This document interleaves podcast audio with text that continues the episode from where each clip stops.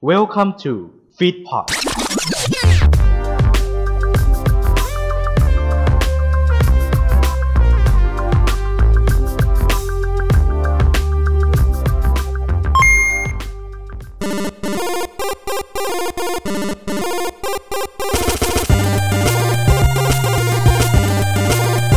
วัสดีครับ คุณกำลังฟังเกม Among Us Podcast เพราะไม่ว่าในชีวิตจริง หรือในเกม คุณคือผู้เล่น กับผม อาร์ตกันทรหลีนวรัตครับ สวัสดีครับ คุณกำลังฟังเกม Among Us Podcast episode ที่ 17 กับผม อาร์ตกันทรหลีนวรัตครับผมสำหรับ EP นี้เนี่ยอาร์ตได้แรงบันดาลใจจากเทศกาลที่กำลังจะมาถึงในอีกไม่กี่ วันข้างหน้าครับ นั่นก็คือเทศกาลวันคริสต์มาส หลายๆ คนน่าจะคุ้นเคยกันดีกับเเทศกาลคริสต์มาสเนาะว่าในแต่ละโรงเรียนเนี่ยก็จะมีการเฉลิมฉลองคริสต์มาสที่แตกต่างกัน ในโรงเรียนคริสก็จะมีการเฉลิมฉลองคริสต์มาสที่ใหญ่ขึ้นมาหน่อย ส่วนในโรงเรียนที่เป็นโรงเรียนไทยสากลแล้วกันไทไทยแบบทั่วไป ก็จะมีการฉลองวันคริสต์มาสบ้าง แล้วก็เป็นกิจกรรมเนาะซึ่งหลายๆคนรู้ว่าช่วงนี้ก็จะเป็นช่วงฟรีๆนิดหนึ่งซึ่งนอกเหนือจากคริสต์มาสแล้วเนี่ย มันก็ยังใกล้กับปีใหม่ด้วย เพราะว่าหลังจากที่จบคริสต์มาสแล้วเนาะอีกไม่กี่ปีเนี่ยเอ้ยอีกไม่กี่วันเนี่ยก็จะถึงวันขึ้นปีใหม่แล้ว ดังนั้นเนี่ย episode นี้เนี่ยอาร์ตก็เลยเอาเอาธีมของความสนุกสนาน ความร่าเริง ความปิติยินดีของ เหตุการณ์ทั้งสองเหตุการณ์เนี่ยไม่ว่าจะเป็นคริสต์มาสหรือปีใหม่เนี่ยมารีวิวเกมให้ฟังกันดีกว่า ซึ่งต้องบอกไว้ก่อนเลยนะครับว่าเกมที่เอามารีวิวให้วันนี้เนี่ยเป็นเกมที่ตอบโจทย์หัวข้อมากๆ แล้วก็บอกเลยก่อนเลยว่าสามารถเล่นได้หลายคนนะครับ เพื่อที่จะรองรับการที่มีเพื่อนหรือว่ามีครอบครัวหรือว่า ใครก็แล้วแต่มาที่บ้านของคุณนะครับ ก็สามารถเอาไอเดียของเกมเหล่านี้เนี่ยไปเล่นได้นะครับ จะเป็นยังไงลองฟังไม่ใช่ลองลองฟังกันดูได้เลยนะครับสำหรับเกมแรกในวันนี้เนี่ยอาจหยิบยกเอาเกม Overcook 2 มาครับผม หลายคนอาจจะเคยเล่นตัวเกมนี้เนี่ยนะครับว่า แล้วก็เข้าใจเนาะว่าตัวเกม Overcook เนี่ย เออมันเล่นยังไงเนาะ โดยที่ก่อนที่อาจจะไปพูดถึงฟีเจอร์เนี่ย เช่นเคยครับ เดี๋ยวอาจขออนุญาตพูดเกี่ยวกับรายละเอียดของเกมนิดนึงเนาะ เราจะได้รู้ว่าใครเป็นคนทำเกมออกมาเมื่อไหร่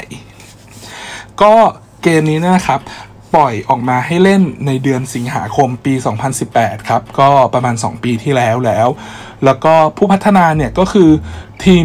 17 ครับเอ่อจับมือกันกับ Ghost Town Game ครับผม ซึ่งช่วยกันผลิตตัวเกมนี้ออกมาเนาะช่วยกันพัฒนาตัวเกม สไตล์การเล่นเกมเป็น Cooperate Cooking Game ครับ ก็เป็นการร่วมมือร่วมใจในการทำอาหาร แพลตฟอร์มที่สามารถเล่นได้นะครับ มีตั้งแต่ PS4 Xbox One ผ่านทางระบบ Steam และที่สำคัญคือล่าสุดคือ Nintendo Switch ครับผม ต้องบอกไว้ก่อนเลยนะครับว่าถึงแม้ว่าเกมนี้เนี่ย จะเป็นเกมที่เขาอ้างว่าเป็นคุกกิ้งเกมเนาะแต่คุณไม่จำเป็นต้องมีศักยภาพในการทำอาหารไม่ต้องรู้เครื่องปรุง คุณก็สามารถเล่นเกมนี้ได้ครับ เพราะอะไรเราไปลองฟังกันเลยครับ เพราะว่าเกมนี้เนี่ยเป็นเกมทำอาหารที่ไม่ได้วัดกันที่ความอร่อย หรือวัดกันที่หน้าตาของอาหารครับ เพียงแต่ว่าเรามีหน้าที่ที่จะทำอาหารตามที่ออเดอร์สั่งมา แน่นอนว่ามัน จะมันมันมันง่ายเกินไปถ้าเกิดว่ามันไม่มีอุปสรรคใช่ไหมครับ ในแต่ละด่านเนี่ยก็จะมีอุปสรรคต่างๆที่เกิดขึ้น ไม่ว่าจะเป็นเอ่อถ้าเกิดว่าเราทิ้งอาหารไว้ในบนเตานานเกินไป อาหารก็จะไหม้หรือบางทีก็จะเกิดไฟลุก แล้วก็นอกเหนือจากนั้นเนี่ยเรายังต้องทำอาหารให้เสิร์ฟเอาไปเสิร์ฟลูกค้าให้ทันเวลาด้วย หมายถึงว่าเวลาที่ลูกค้าจะรอได้ นอกเหนือจากนั้นเนี่ยหลังจากที่ลูกค้าทานเสร็จแล้วเราต้องหยิบ เอาจานที่ลูกค้าทานเสร็จแล้วเนี่ยไปล้างเพื่อที่จะเอาจานนั้นเนี่ยวนกลับมาใช้ใหม่ ซึ่งด้วยความที่ว่าเราต้องประกอบอาหารด้วยดูแลหลาย ๆ อย่างพร้อม ๆ กันด้วยเนี่ยทุกคนทราบกันใช่ไหมครับว่ามันจะเกิดความวายป่วงขึ้น และนี่เองครับคือสาเหตุที่ทำให้ตัวเกมสนุก นอกเหนือจากการที่คุณเล่นได้ 1 ต่อ 1 แล้วเนี่ยก็คือ 2 คนเนาะแข่งกัน คุณก็สามารถเล่นกับเพื่อนของคุณได้เป็น 2 ต่อ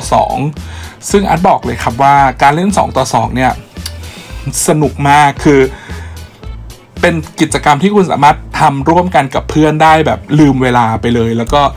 บันเทิงมากๆ เรียกได้ว่าถ้าเกิดไม่สนิทกับเพื่อนคนนั้นมากขึ้น ก็แตกหักกันไปได้เลย เพราะว่าหลาย ๆ คนคงทราบ ชื่อเสียงของตัวเกม Overcook กันนะครับว่าเป็นเกมทำลายมิตรภาพที่หลาย ๆ คนให้การแนะนำคือคือมันมันสร้างมิตรภาพด้วย แล้วก็ทำลายมิตรภาพด้วยในขณะเดียวกัน เพราะว่านอกเหนือจากความขโมงชงเฉงแล้วเนี่ย ตัวเกมหรือว่าตัวด่านหรือทุกสิ่งทุกอย่างแมทเทียลภายในเกมเนี่ย มันทำให้เกิดการแตกแยกกันได้ง่ายมาก ไม่ว่าจะเป็นคุณจะต้องมีการโยนวัตถุดิบข้ามไปอีกฝั่งนึงหรือว่าตัว เคาน์เตอร์ทำอาหารของเราก็จะมีลูกเล่นเลื่อนไปเลื่อนมาเลื่อนห่างออกบ้างเลื่อนชิดกันบ้าง ก็จะเป็นสีสันให้กับเกมครับสำหรับใครที่สนใจนะครับ อยากเอาตัว Overcook เนี่ยไปอยู่ในงานปาร์ตี้ของคุณ ไปอยู่ในงานรวมญาติของคุณในช่วงปีใหม่เนี่ยก็แนะนำเลยนะครับ แต่ก็ให้เผื่อใจไว้ด้วย เผื่อคุณจะมีปัญหาทะเลาะกับเพื่อนในช่วงปีใหม่นี้นะครับ แต่แน่นอนครับว่าถ้าเกิดสมมติว่าคุณเป็นเพียง กลุ่มเล็กๆ มีกัน 4-5 คนเนี่ย หลายๆ คนก็อาจจะตอบโจทย์กับตัวเกม Overcook นะครับ แต่ถ้าเกิดว่าคุณมีเพื่อนที่มากกว่านั้น เป็นแก๊งที่ใหญ่กว่าหรือเป็นครอบครัวที่ใหญ่นะครับอาจก็ยังมีเกมอื่นๆ ที่หยิบมาแนะนำในกรณีที่คุณมีผู้เล่นมากกว่า 4 คนแล้วต้องการที่จะให้ปาร์ตี้ของคุณคึกคืนนะครับ จะเป็นยังไงรอฟังกันใน ช่วงที่ 2 เลยว่าเกมต่อไปที่เราจะนำมาแนะนำเนี่ยคือเกมอะไรนะครับผม เทพนิยายที่คุณเคยอ่าน เทพนิทานที่คุณเคยฟังจะไม่เหมือนเดิมอีกต่อไป พบกับปรากฏการณ์ใหม่ของวงการพอดแคสต์ไทย กับการเล่านิทานสดที่ไม่ธรรมดา และปั่นป่วนมากกว่าที่ใด และหมูตัวนี้เอาเงินภาษีประชาชนมาสร้างบ้าน รับประกันความคุณภาพโดยทีมภาคไม่เป็นมิตร อู้เหมือนมากเลยลูก เหมือนใครคะต้อยหมวกแดงกันลูก บอกว่าอย่าขอหมอลำ ฉีกกรอบทุกการฟังนิทานแบบเดิมๆ ไปพร้อมกับเรา แบบสดๆ ทุกวันจันทร์เว้นจันทร์หนึ่งทุ่มตรง ทาง YouTube ช่อง f e e d p o d และรับฟังย้อนหลังได้ในทุกช่องทางพอดแคสต์นิทานอีสดอีเดีย Life Tale f e e d p o d Feed Happiness in Your Life with our podcast มาต่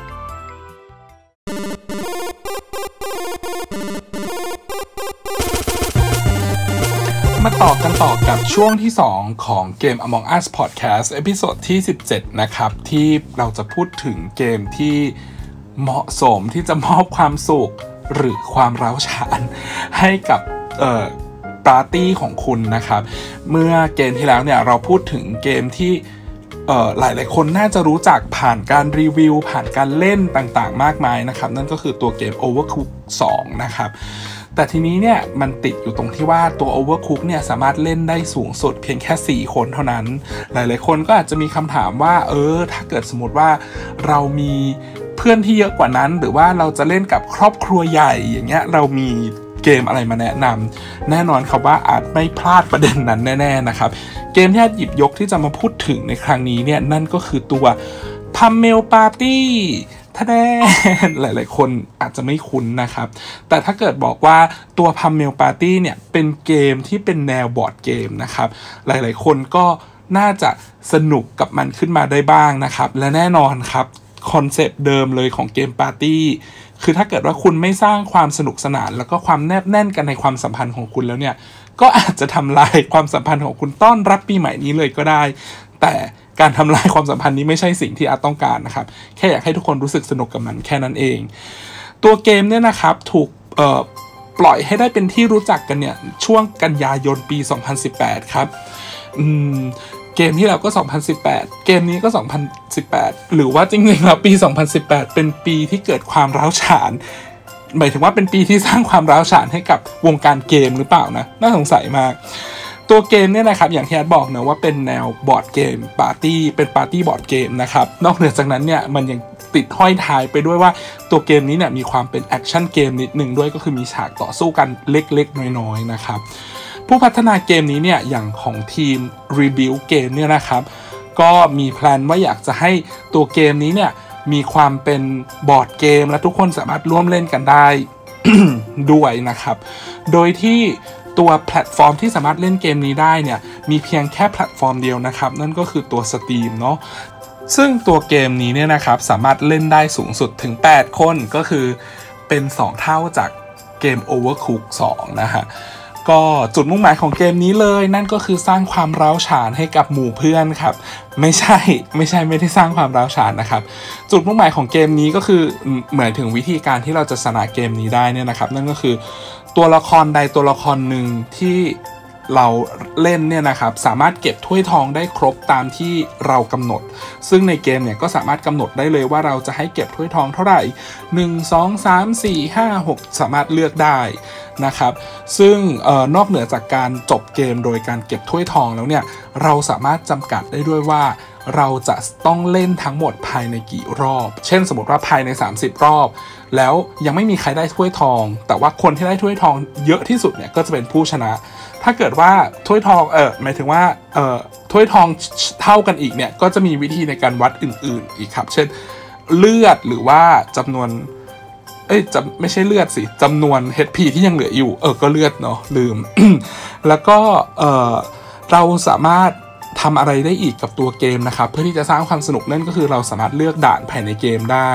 ซึ่งในแต่ละด่านเนี่ยก็จะมีกิมมิคของแต่ละตัวครับอย่างเช่น สมมติว่าเราเลือกด่านที่มันเป็นคล้ายๆ โจรสลัดแบบนี้ครับเราก็จะสามารถเลือกทางเดินที่จะเดินไปได้นะครับ ว่าโอเคจะไปซ้ายหรือขวาหรือว่ามีปุ่มที่บังคับให้เกิดน้ำขึ้นน้ำลงก็ได้ครับ โดยที่ต้องบอกก่อนนะครับว่าเกมนี้เนี่ยเป็นเกมแนวทอยลูกเต๋า ก็คือคุณสามารถที่จะ ทอยลูกเต๋าแล้วก็เดินไปตามช่องที่กำหนดได้ ทีนี้เนี่ยมันจะดีมันจะสนุกตรงที่ว่า คุณสามารถเลือกทางได้ คือมันมันมันจะเดินไปถึงทางแยกเนี่ยคุณสามารถที่จะเลือกทางว่าจะไปทาง A หรือจะไปทาง B ก็ได้ ซึ่งตรงนี้เนี่ยก็สร้างความบันเทิงให้กับตัวเกมนี้ได้มากนะครับ แต่แน่นอนครับว่าด้วยความที่ว่ามันเป็นปาร์ตี้เกมเนาะมันไม่ได้จบแค่นั้นแน่ๆครับ มันมีการ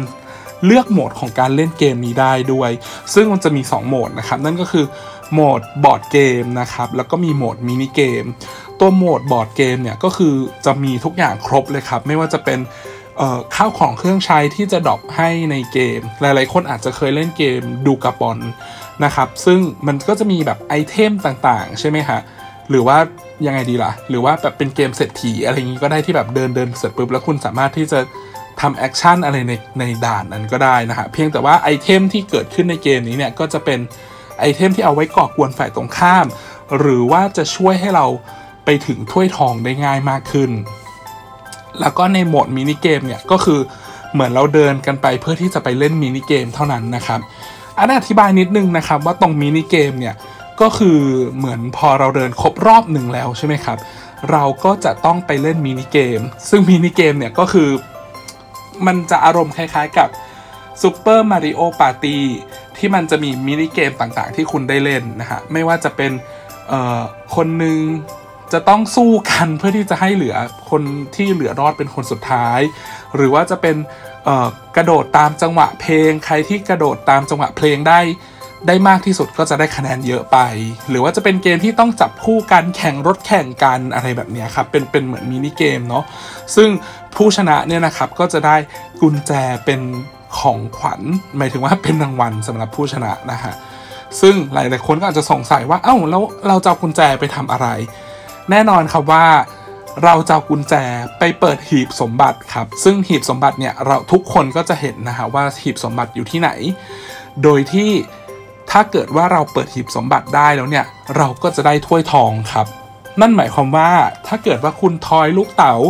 ต่อให้คุณไปลงตรงที่มีหีบสมบัติ แต่ถ้าเกิดคุณไม่มีกุญแจ คุณก็ไม่สามารถที่จะเปิดเอาหีบสมบัติ เพื่อที่จะเอาถ้วยรางวัลนั้นออกมาได้ อืมนั่นหมายความว่าคือ นอกเหนือจากการที่คุณมีดวงที่ดีแล้วเนี่ย คุณก็ต้องมีความสามารถในการเล่นมินิเกมบ้าง ก็จริง ๆ แล้วตัวมินิเกมเนี่ยก็สร้างความบันเทิงให้กับหมู่เพื่อนได้ดีมากๆเลยนะครับ นอกเหนือจาก การใช้อุปกรณ์แกล้งกันในในเกมหลักแล้ว ก็ยังมีมินิเกมมาเสริมความบันเทิงให้กับตัวเกมขึ้นมาอีก ทีนี้ครับอย่างหนึ่งด้วยความที่ว่ามันเป็นเกมที่เล่นกันหลายคนใช่ไหมครับ มันมีโอกาสที่ตัวเกมเนี่ยจะเกิดปัญหาระหว่างที่ใครคนใดคนหนึ่งกำลังเล่น ตัวเกมฉลาดมากครับ โดยที่เราสามารถที่จะเซฟเกม สมมุติว่าเพื่อนเราหลุดออกไป เราสามารถที่จะเซฟเกมไว้ก่อนได้ แต่ต้องบอกไว้ก่อนนะครับว่าเกมที่เซฟเนี่ยจะเซฟแค่เฉพาะรอบที่สำเร็จแล้ว รอบที่สำเร็จแล้วคือทุกคนได้เดินครบนะครับ จะเซฟแค่รอบที่สำเร็จแล้วเท่านั้น ส่วนรอบที่กำลังเดินอยู่หรือหรือรอบที่ไม่สำเร็จนะครับ ก็จะไม่นับก็คือหมายความว่า คนที่จะแพ้ก็สามารถที่จะดึงปลั๊กตัวเองออกมาได้เลยนะฮะไม่ไม่อย่าทำแบบนั้นเกมปาร์ตี้เราเราสร้างเพื่อ ความบันเทิง ซึ่งความบันเทิงในที่นี้ของอาร์ตคือ เป็นการกระชับมิตรภาพแล้วก็ทำลายมิตรภาพไปในไปในทีเดียวกันเลยนะฮะนอกเหนือจากนี้เนี่ยตัวเกมอะครับคุณสามารถที่จะเลือกสีของตัวละครได้ คล้ายๆ กับเกม Among Us เลยเนาะแต่ว่า Among Us มามาก่อนหรือมาหลังว่า ไม่เป็นไรคือคุณสามารถเลือกตัว เกมได้แล้วก็คุณสามารถเอาแต้มที่อยู่ในเกมอะครับไปซื้อข้าวของเครื่องใช้มาทำให้ตัวคุณแตกต่างจากเพื่อนก็ได้ ก็อัดบอกเลยครับว่าถ้าเกิดใครอยากรู้ว่าตัว p a m e l Party เนี่ยเล่นยังไง หรือว่ามีรูปแบบการเล่นยังไงเนี่ย ก็แนะนำให้ไปดูใน YouTube ได้เลยนะครับ หรือว่าใครที่โอเคแบบรีบจัดงานปาร์ตี้ แบบงานปาร์ตี้บริษัท แล้วต้องการให้ทุกคนแบบมาเล่นกันอย่างเงี้ยฮะก็ อาจจะเป็นได้แค่แผนกเนาะถ้าเกิดว่าจะเล่นปาร์ตี้ปาเอ่อตัว Pummel Party เนี่ยอาจจะได้แบบ 8 คนเป็นแผนกแผนกหนึ่งเล็กๆ แต่ถ้าเกิดว่าคุณมีเอ่อผู้เล่นที่เยอะกว่านั้น แล้วก็จำเป็นที่จะต้องให้เออเหมือนยังไงล่ะเหมือนแบบ เพื่อนทั้งภาคเพื่อนทั้งสาขาวิชาของคุณ หรือว่าจะเป็นทั้งบริษัทหรือเป็นทั้งแผนกใหญ่ ๆ ของคุณเนี่ยคุณอยากจะเอาแอคทิวิตี้นี้เนี่ย เข้าไปในตารางจัดกิจกรรมปีใหม่ ซึ่งก็คิดว่าก็น่าจะสร้างความร้าวฉานให้ได้เหมือนกัน คุณก็ลองเอาตัวกิจกรรมเอ่อหมายถึงว่าเกมที่อาจจะพูดต่อไปนี้เนี่ยนะครับ มาใช้ได้ ก็คือเหมือนอัดเรียงระดับให้เลยเนาะอย่างตัว Overcook เนี่ยก็จะเล่นได้ 2-4 คน ส่วนตัวทับ พัมเมลปาร์ตี้เนี่ยสามารถเล่นได้ 1 คนในกรณีที่ออนไลน์นะครับ แล้วก็ถึง 8 คนก็คือเล่นกับเพื่อนๆ แต่แน่นอนว่าพอมัน 10 บวกแล้วเนี่ยแน่นอนครับหาแนวทางที่จะให้ทุกคนได้สนุกสนาน แล้วก็หาความบันเทิงกับตัวเกมแนวปาร์ตี้แบบนี้เนี่ยนะครับ จะเป็นเกมอะไรนั้น อันนี้เป็นช่วงพิเศษนะครับ เพราะปกติแล้วอาจจะรีวิวแค่ 2 เกมเนาะอันนี้เป็นช่วงพิเศษครับที่อาจ เอามาให้ทุกคนในช่วงปีใหม่นี้ เพื่อที่จะให้ทุกคนได้สนุกสนานกันได้อย่างเท่าเทียมทำไมมันดูเหมือนแบบเออเป็นนโยบายอะไรสักอย่างหนึ่งเลย จะเป็นยังไงเออลองลองลองรับฟังได้ในช่วงต่อไปเป็นช่วงพิเศษต้อนรับคริสต์มาส edition and happy new year ก็ได้อะไรแต่ตั้งขึ้นมาเลยแล้วกัน จะเป็นเกมอะไรนั้น รอฟังได้เลยครับผม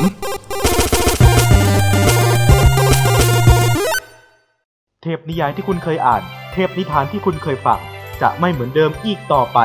พบกับปรากฏการณ์ใหม่ของวงการพอดแคสต์ไทย กับการเล่านิทานสดที่ไม่ธรรมดา และปั่นป่วนมากกว่าที่ใด และหมูตัวนี้ เอาเงินภาษีประชาชนมาสร้างบ้าน รับประกันความคุณภาพโดยทีมภาคไม่เป็นมิตรอู้เหมือนมากเลยลูก เหมือนใครคะต้อยหมวกแดงกันลูก บอกว่าอย่าขอหมอลำ ฉีกกรอบทุกการฟังนิทานแบบเดิมๆ ไปพร้อมกับเรา แบบสดๆ ทุกวันจันทร์เว้นจันทร์หนึ่งทุ่มตรง ทาง YouTube ช่องฟีดพอดและรับฟังย้อนหลังได้ในทุกช่องทางพอดแคสต์นิทานอีสดIdiot Live Tale Feed Pod Feed happiness in your life with our podcast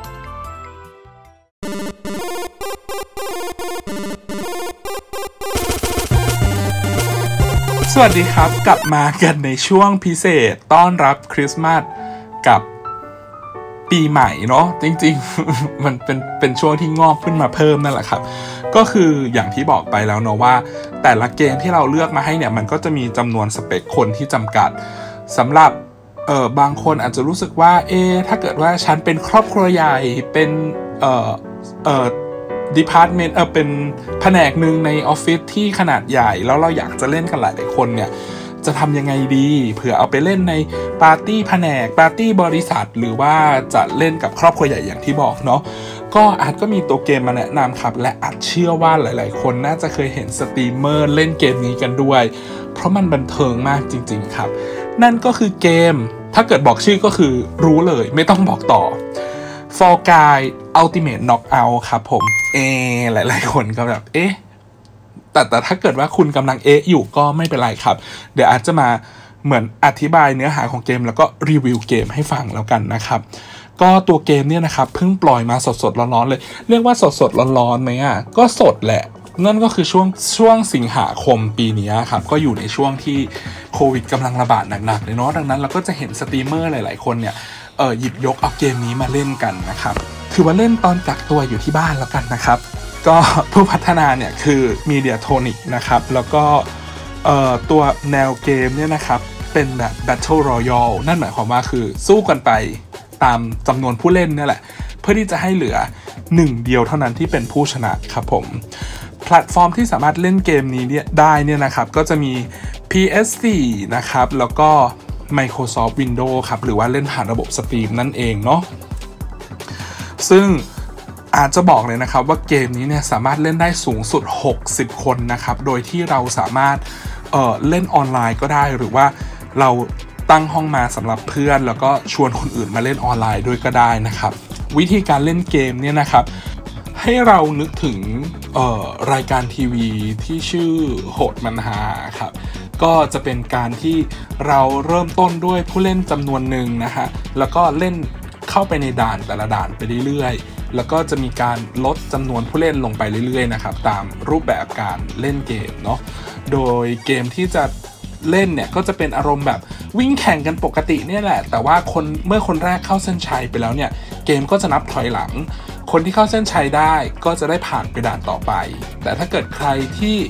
วิ่งเข้าเส้นชัยไม่ทัน ก็จะถือว่าตกรอบในรอบนั้นๆไปนะครับ โดยที่ เอ่อมันจะมีคัดซีนที่ว่าใครจะได้ไปต่อกับคนที่ตกรอบเนี่ยเอ่อจะเป็นยังไงก็คือจะเป็นช่องช่องช่องช่องช่องช่องตามจำนวนผู้เล่นเนี่ยนะครับ คนที่ไม่ได้ไปต่อเนี่ยก็จะถูกผลักให้ตกลงมาไปสู่เวิงวางข้างล่างนะครับ แล้วก็เหลือผู้ที่ได้ไปต่อข้างบนนะฮะแล้วเกมก็จะเล่นแบบนี้ไปเรื่อยๆนะครับ โดยนอกเหนือจากตัวเกมที่อาร์ตบอกแล้วนะว่าเหมือนเป็นเล่นคนเดียวแบบตัวใครตัวมัน ตัวใครตัวมันวิ่งเอาชนะกันหรืออะไรอย่างเงี้ยฮะก็ยังมีเกมอีกรูปแบบหนึ่งนั่นก็คือการแบ่งเป็นทีมครับสมมติว่าเออยังไงดีล่ะ สมมติว่าเหลือผู้เล่นทั้งหมด 30 คน ตัวเกมก็จะแบ่งให้ทีมหนึ่งมี 15 คน และอีกทีมหนึ่งมี 15 คน เล่นแบบนี้ไปเรื่อยๆครับเออไม่ไม่ใช่หมายถึงว่าเล่นเกมไปเรื่อยๆ จนได้ผู้ชนะในในเกมนั้นนะครับในเกมในมินิเกมนั้นๆเนี่ยทีมที่ชนะเนี่ย ก็จะได้เข้ารอบ ส่วนทีมที่แพ้เนี่ยก็ต้องตกรอบไป เรียกได้ว่าแบ่งครึ่งครึ่งหนึ่งของเกมเลยก็ได้นะครับ เกมหนึ่งที่สนุกสำหรับการแบ่งเล่นเป็นทีมเนี่ยนะครับ นั่นก็คือเกมที่ให้ขโมยหางจากเพื่อนคนอื่นๆ คือบางคนก็จะมีหาง บางคนก็จะไม่มีหางใช่ไหมฮะ โดยตัวเกมเนี่ยกำหนดมาว่า คนที่มีหางเนี่ยก็จะได้ผ่านเข้ารอบ จริงๆ มันก็ไม่เชิงว่าเป็นเป็นทีมเท่าไหร่เนาะ มันดูเหมือนเอ่อตัวใครตัวมันมากกว่า เออเดี๋ยวนะ ถ้าเกิดจากที่อาร์ตเข้าใจเนี่ยตัวตัวทีมเนี่ยตัวทีมเนี่ยจะเป็นเหมือนให้เก็บลูกบอลเข้ามา ที่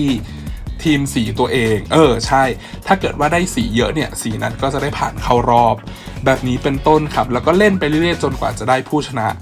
พอเราได้ผู้ชนะแล้วเนี่ยผู้ชนะก็จะได้รางวัลเป็นเงิน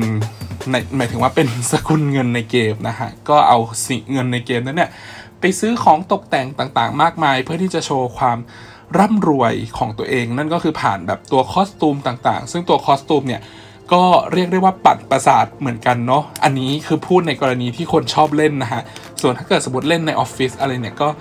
ก็เล่นไปเป็นเป็นกิจกรรมสนุกสนุกแล้วกันนะครับในออฟฟิศนะฮะ เอ่อจริงๆแล้วมันมีอีกเกมหนึ่งที่อาร์ต ได้ทำการข้อมูลแล้วก็ได้ลองเล่นเกมนี้จริง ๆ แล้วนั่นนะครับ นั่นก็คือตัวเกม Party Animal เนาะแต่ว่าต้องบอกนิดนึงครับว่าหลังจากที่เปิดให้เล่น demo แล้วเนี่ย ตอนนี้เนี่ยตัวเกม Party Animal เนี่ยก็เออเหมือนเหมือนพอ run demo เสร็จแล้วเนี่ยก็รอที่จะเปิดทำการจริงอาร์ตก็เลยไม่ได้หยิบยกมาพูดนะครับ แต่ก็เป็นเกมที่น่าสนใจไม่น้อยเหมือนกันเลยครับ เพราะว่า ตัวขนาดผู้เล่นเนี่ยก็พอๆกันกับตัวพัมเมลปาร์ตี้นะครับแต่ว่าความบันเทิงเนี่ยก็ไม่แพ้กันเลยครับ นั่นก็คืออันนี้อันนี้คือพูดคร่าวๆแล้วกันเนาะก็คือคุณก็จะเป็นเหมือนได้เลือกบทบาทเป็นมาสคอตเป็นเป็นเป็นสัตว์ชนิดหนึ่งแล้วกันเป็นกระต่ายเอยเป็นเอ่อฮิปโปเอยเป็นหมีเอยอะไรอย่างเงี้ยครับวิธีการเล่นของเกมก็จะมี 2 รูปแบบครับ นั่นก็คือเป็นเล่นแบบเดี่ยวก็คือเหมือน สู้กันไม่ว่าจะเป็นสนามแบบไหนก็แล้วแต่สู้กันโดยที่ทำให้ศัตรูเนี่ยแพ้ไปโดยการที่โยนเขาลงข้างล่างบ้าง หรือว่าผลักเขาตกเขาลงไปบ้างอะไรเงี้ยฮะก็ด่านที่อัดเล่นก็จะมีแบบเป็นเครื่องบินเหมือนกันก็คือเหมือนแบบจับโยนลงมาจากฟ้าเลยอย่างเงี้ยฮะ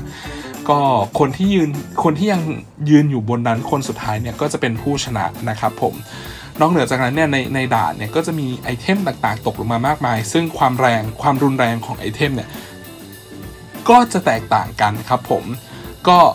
นอกเหนือจากการที่จะผลักให้คนอื่นตกออกจากสนามไปแล้วเนี่ยก็ยังมีการใช้อาวุธพวกนี้เนี่ยแหละครับต่อสู้กันหรือว่ามือเปล่าเนี่ยต่อสู้กันจนกว่าผู้เล่นเอ่อจะเหลือ HP น้อยที่สุดเออหมายถึงว่าก็สลบไปนั่นแหละครับ แล้วก็อีกรูปแบบหนึ่งนั่นก็คือเป็นทีม แบบเป็นทีมเนี่ยก็จะอารมณ์แบบว่ายังไงอะช่วยเหลือกันช่วยเหลือกัน แล้วก็แน่นอนครับ มันก็ยังมีการลุมเตะต่อยใช้กำลังกันอยู่นิดๆหน่อยๆนะครับ โดยวิธีการเล่นเนี่ยก็คือจะเป็นการขโมย ไม่ใช่เสิเป็นการหยิบเอาตัวเยลลี่อะครับตรงกลางเพื่อที่จะไปใส่ในสีของตัวเอง โดยที่แบบใส่เข้าไปมันไม่ได้แบบหายไปเลยนะคุณก็จะต้องเปิดสวิตช์ทำอะไรแบบ ซึ่งซึ่งในตัวเกมเนี่ยมันก็จะควบคุมเอ่อ ยากประมาณหนึ่งแต่ว่าก็สนุกครับเล่นเพื่อความบันเทิงเนาะอาจก็เอาเกมที่นำเสนอเนี่ยมาเพียงเท่านี้ครับผมสำหรับวันนี้อะยังครับยังไม่ได้ไปนะครับ ก็จะขออวยพรปีใหม่ทุกคนเลยนะครับ ว่า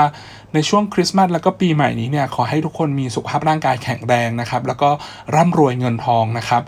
เข้าใจว่า ปีนี้เนี่ยเป็นปีที่ยากสำหรับหลาย ๆ คน มันเป็นปีที่ยากสำหรับอาร์ตด้วย เราเจอปัญหาต่างๆ มามากมาย ทั้งที่ควบคุมได้แล้วก็ควบคุมไม่ได้ แล้วก็โดนใจบ้างไม่โดนใจบ้าง ยังไงเนี่ยอาร์ตขอให้ทุกคนเนี่ยมีพละกำลังที่จะสู้ต่อนะครับ EP นี้ก็เลยยกเกมที่สนุกสนานเพื่อความบันเทิงให้ลืมให้ลืมเอ่อ ยังไงดีล่ะ เหมือนเป็นการส่งท้ายปี 2020 ที่หลาย ๆ คนบอกว่าเป็นแพทที่ยากที่สุดในชีวิตเนี่ย ให้ผ่านไปสู่ปี 2021 ซึ่งเป็นปีที่เราหวังว่ามันจะมีแต่สิ่งดี ๆ เข้ามาในปีนี้ในในปีหน้าเนี่ยนะครับ แล้วก็ ในปีหน้าเนี่ยนะครับอาร์ตก็พูดเลยว่าเราก็ยังจะได้เจอกับเกม Among Us Podcast กันอยู่เนี่ยนะครับก็พบกับอาร์ตเหมือนเดิมเนี่ยนะฮะแต่ว่าเราจะมี topic อะไรหรือหยิบยกเอาอะไรมาพูดถึงเนี่ยก็ต้องติดตามกันใน EP ต่อๆไป แล้วก็เช่นเคยครับ ถ้าเกิดสมมติว่าหลายๆ คนคิดถึงอาร์ตแบบเอ้ยนานๆมาแบบมาทุกๆ พุธเว้นพุธเนี่ยก็สามารถไปย้อนฟัง episode เก่าๆได้นะครับก็ เราจะได้อย่างอย่างที่เคยบอกเนอะก็คือจะไล่ไทม์ไลน์ของของสิ่งที่เราเจอขึ้นในแต่ในแต่ละช่วงเวลาแล้วกันนะครับ ก็จะมีทั้งที่ถูกใจบ้าง ไม่ถูกใจบ้าง เหตุการณ์ที่เกิดขึ้นในช่วงนั้นบ้างที่เป็นข่าว popular ที่หลาย ๆ คนน่าจะรู้จักกันอะไรอย่างนี้เป็นต้นนะครับ แล้วก็สามารถติดตามหรือว่าเออสามารถกด subscribe หรือว่ากด follow ได้ที่ podcast player ที่คุณใช้นะครับ Spotify Anchor หรือว่าต่างๆที่คุณใช้ Google Google Podcast ก็น่าจะมีนะ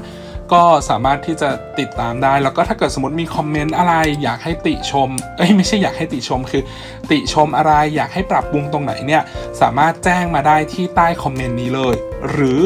จะเป็นทาง Facebook Fanpage ของทาง Feedpot ก็ได้นะครับ แล้วก็แชร์ตัว พอดแคสต์อันนี้ออกไปให้กว้างๆเลยนะครับ คุณอยากเล่นเกมนี้กับใครกับเพื่อนกับฝูงกับเพื่อนกับฝูง เออใช่ใช่มันมันได้แหละเป็นคำเป็นความรวม ก็เป็นกับเพื่อนกับฝูงเนี่ย ก็สามารถที่จะแชร์ให้เพื่อนๆนี้เอาไปเป็นออปชันในการเลือกเกมสำหรับปาร์ตี้ที่ส่งท้ายปีเก่าสำหรับนี้เออคุณกันนะครับ แล้วก็ท้ายที่สุดนี้นยนะครับอาจขอเอ่อ อวยพรอวยพรไปแล้วเนอะก็ขอ Merry Christmas and Happy New Year 2021 ทุกคนเลยนะครับ ก็ในแพทปี 2021 นี้เนี่ยเออคิดว่าก็น่าจะยังมีอะไรให้เราได้คิดให้เราได้พูดคุยกันอีกเยอะเลยนะครับ ยังไงรบกวนฝากติดตามเกม Among Us Podcast ด้วยนะครับ กับผมเช่นเคยครับ อาร์ตกันทรหลีนวรัตครับผม ซึ่งเป็นโฮสต์ของรายการนี้ เราต้องมาดูกันครับว่าในปีหน้าเนี่ยจะมีอะไรเปลี่ยนแปลงหรือเปล่า แล้วก็ฝากรายการอื่นๆ ในเครือ f i t p o d ด้วยนะครับ episode นี้ยาวสักนิดนึงนะครับ ถือว่าเป็น episode ยาวต้อนรับปีใหม่เลยแล้วกันนะครับ เพราะว่าอย่างอย่างที่ทุกคนได้ฟังมาแล้วนะนั่นก็คือเราก็มีตัวช่วงพิเศษโผล่ขึ้นมาแวบๆ เป็นช่วงเอ่อ special edition Christmas and Happy New Year ปะเอ่อ edition ประมาณนี้ ก็ยังไงก็ฝาก รบกวนกด follow กันด้วยพูดอีกรอบหนึ่งแหละเออก็รบกวนฝากกด follow นะครับ เป็นกำลังใจให้ตัวเองด้วยนะครับสำหรับวันนี้ขอบคุณทุกคนนะครับ ที่ติดตามแล้วก็ฟังเกม Among Us Podcast เนี่ย มาโดยตลอดนะครับอาจเชื่อว่าปีหน้าๆเนี่ยอาจก็จะต้องพัฒนาให้ตัวพอดแคสต์นี้เนี่ย มันดียิ่งยิ่งขึ้นไปครับ ยังไงขอบคุณมากนะครับ ขอบคุณจากใจจริง ๆ ขอบคุณทุกคน ขอบคุณผู้ฟัง ขอบคุณน้องๆในทีมฟีดพอดนะครับ ที่ช่วยให้ความสะดวกในการปล่อยพอดแคสต์นี้ ขอบคุณที่เชื่อมั่นในตัวพี่ที่สามารถ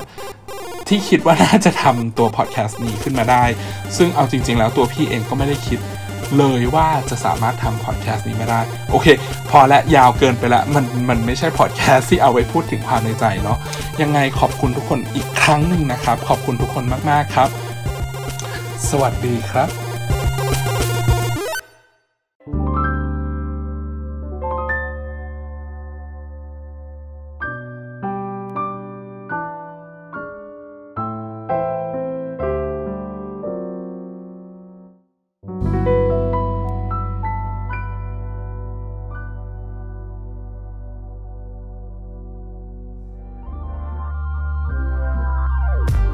ขอขอบพระคุณที่เข้ามารับฟังรายการของเราจนจบ อย่าลืมเข้ามาติดตาม และติชมได้ในทุกช่องทางโซเชียลมีเดีย ติดต่องานและลงโฆษณาได้ทาง f i t p o d 2 0 1 9 at gmail.com ท่านมาเราดีใจ ท่านจากไป เราก็ขอขอบพระคุณ f i t p o d Fit Happiness in Your Life with our podcast